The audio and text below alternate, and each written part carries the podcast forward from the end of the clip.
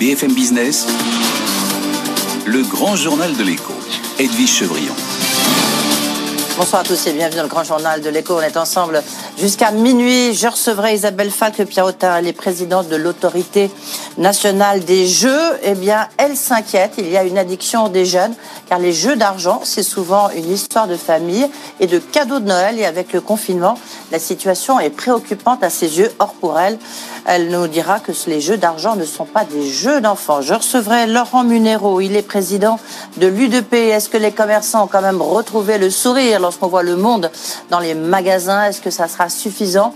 Et on parlera bien sûr du premier trimestre 2021 qui s'annonce assez meurtrier. Je recevrai, ça nous fera plaisir, Peter Rebetz. Il est président de Caviar House et de Prunier. Savez-vous, France est le troisième producteur de caviar et un très bon caviar, pas si cher que ça. Et je recevrai juste après lui Julien Dumas. Il est chef du restaurant Lucas Carton. Évidemment, la déprime des restaurateurs. Il nous dira comment il traverse cette période et peut-être un lot de consolation. Il nous donnera une recette pour ce, peut-être pour les fêtes, pour Noël ou pour le jour de l'an. On refait l'écho pour terminer ce grand journal de l'écho. Ça sera avec Marc Toiti, économiste. Il a publié, vous le savez, Reset, quel nouveau monde pour demain. Face à lui, ça sera Eric Scholl, directeur de la rédaction de l'Express, son bilan 2020, surtout quoi en 2021. Tout de suite, le journal, c'est avec Stéphanie Collot.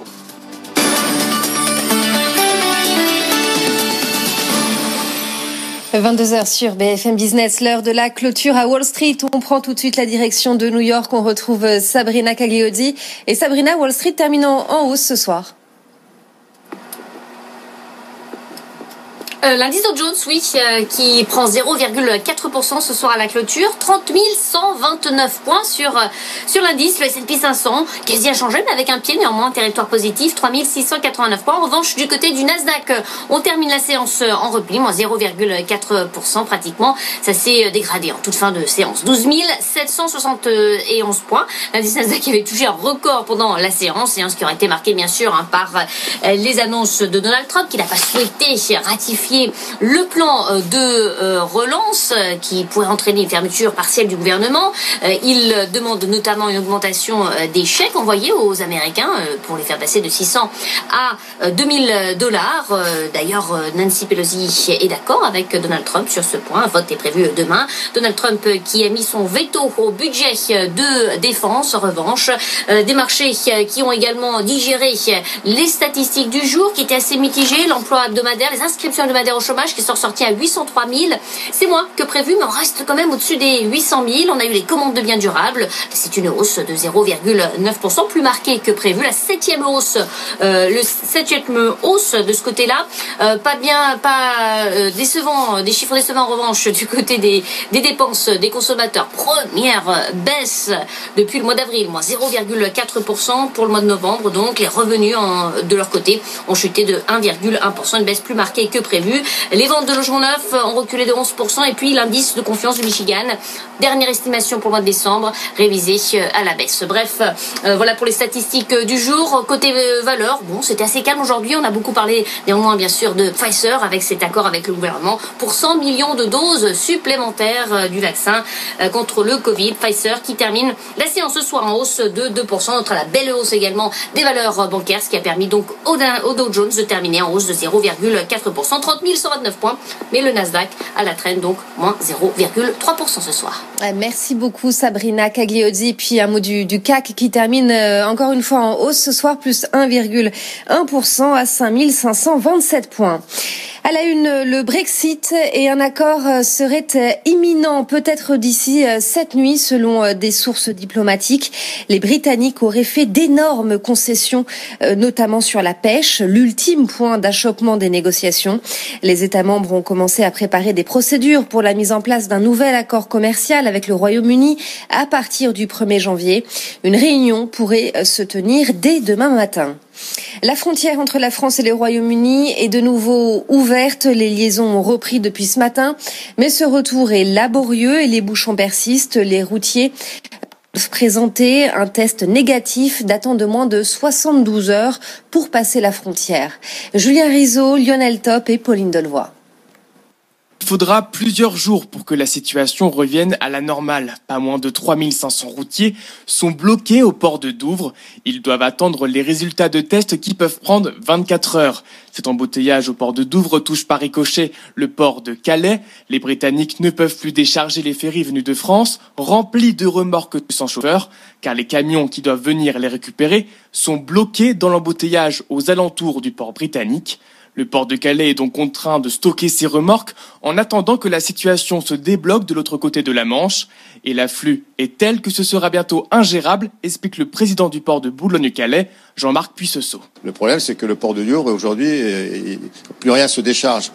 Donc nous, nous risquons d'avoir un encombrement de, de, non accompagnés. Et chose unique, nous utilisons les parkings libres de camions sur le port pour stocker des remorques non accompagnées. Ça, on l'a jamais vu. En pleine période de Noël, les flux de transport augmentent. 10 000 camions traversent chaque jour la Manche habituellement cette période. Un flux ralenti par l'obligation de tester les chauffeurs, surtout que les routiers entendent deux sons de cloche différents de la part des compagnies maritimes françaises et anglaises. Ils sont totalement perdus, selon David Sagnard, le président de la FNTR du Pas-de-Calais. Avant de partir de France, certaines, certaines compagnies nous indiquent euh, qu'il faut faire les tests euh, en France euh, et sur une durée de 72 heures, ils sont valables. Au tunnel, on nous indique l'inverse, qu'il faut faire ce test en Grande-Bretagne. Franchement, c'est incompréhensible. La situation devient de plus en plus tendue entre les routiers et les autorités. De brèves échauffourées ont éclaté à Douvres.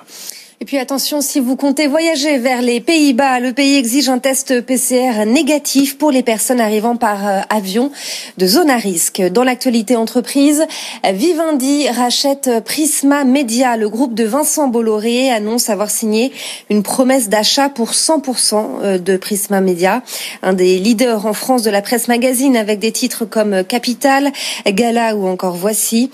Le groupe de 1200 salariés a réalisé plus de 300 millions de de chiffre d'affaires l'année dernière. Pas d'amélioration en vue pour Pierre et Vacances compte tenu de la crise sanitaire. Le groupe prévient qu'il restera dans le rouge sur l'exercice 2020-2021.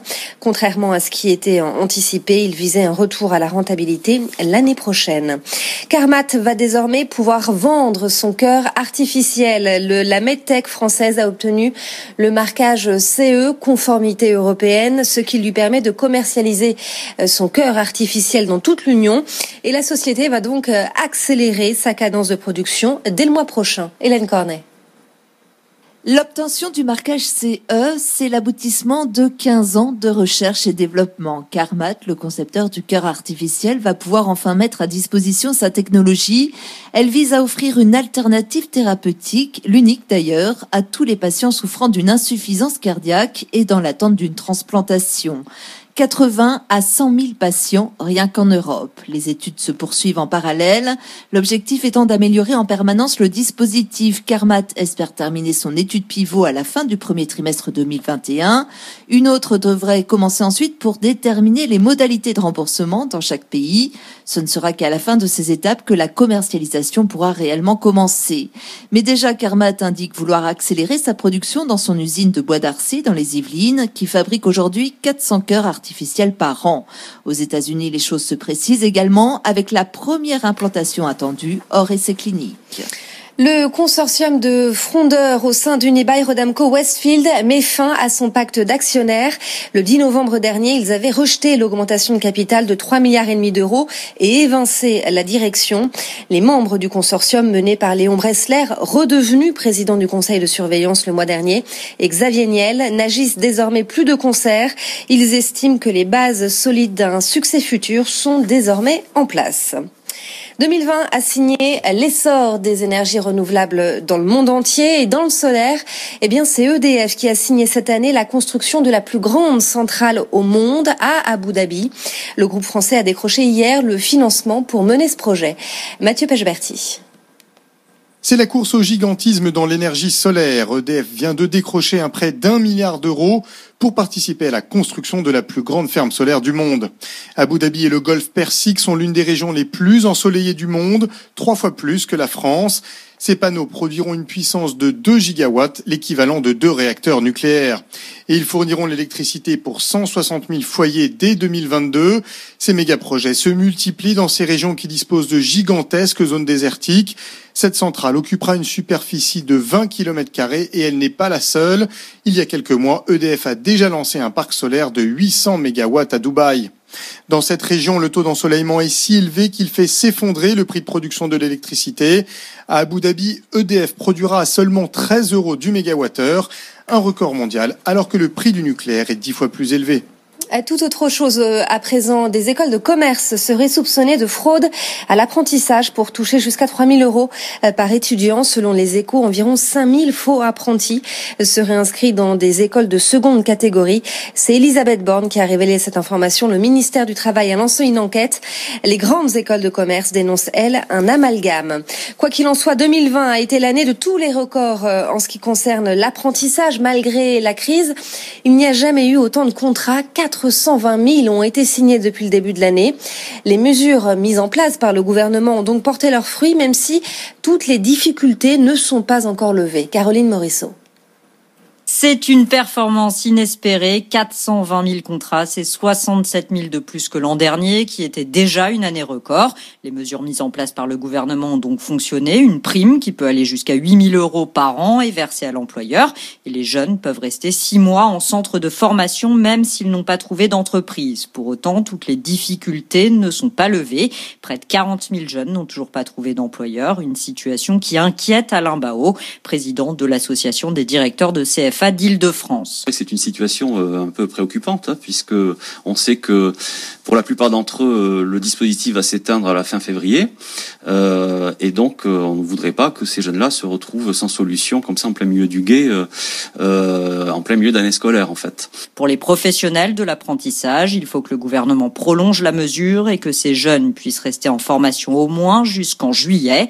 Autre difficulté, enfin, côté entreprise, les primes tardent à arriver. Les deux organismes sur lesquels repose tout le dispositif, les opérateurs qui valident les contrats et celui qui paie l'employeur, sont débordés. En attendant, les entreprises doivent puiser dans une trésorerie déjà tendue aujourd'hui. Il y a donc urgence à ce que ces primes arrivent enfin. Le Conseil d'État valide la fermeture des cinémas et des théâtres. Elle avait été décidée par le gouvernement jusqu'au 7, 7 janvier au moins au vu du risque sanitaire. C'est donc la fin d'une année noire hein, pour les salles obscures, salles fermées, tournage interrompu, blockbuster reporté. 2020 aura euh, été très difficile donc pour le secteur qui a néanmoins bénéficié d'un soutien financier important de l'État. L'édifice tient debout, mais les perspectives restent sombres. Simon Tenenbaum. Plus de 5 mois de fermeture, un box-office en baisse de 70%.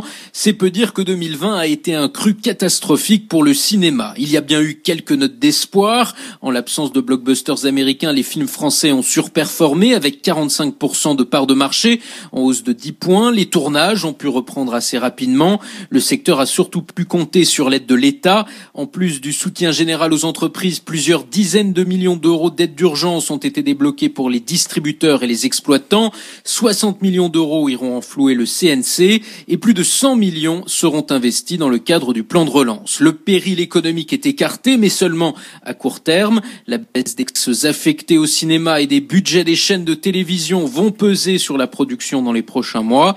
Sans déboucher, les financements privés seront compromis tant que les salles ne rouvriront pas. Des salles qui tremblent enfin face à la concurrence renforcée des plateformes, devenues une destination de choix pour de nombreux films.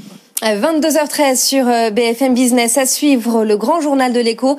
Edwige Chevrillon recevait ce soir Isabelle Falque-Pierrotin, la présidente de l'Autorité nationale des jeux. Du lundi au jeudi sur BFM Business, Tech Co, le grand live du numérique, vous donne rendez-vous dès 20h pour décrypter l'actualité tech avec des start des experts et des investisseurs. Tech Co, le tour complet des levées de fonds, les dernières innovations détaillées, les coulisses de la French Tech et toute l'actu des GAFA.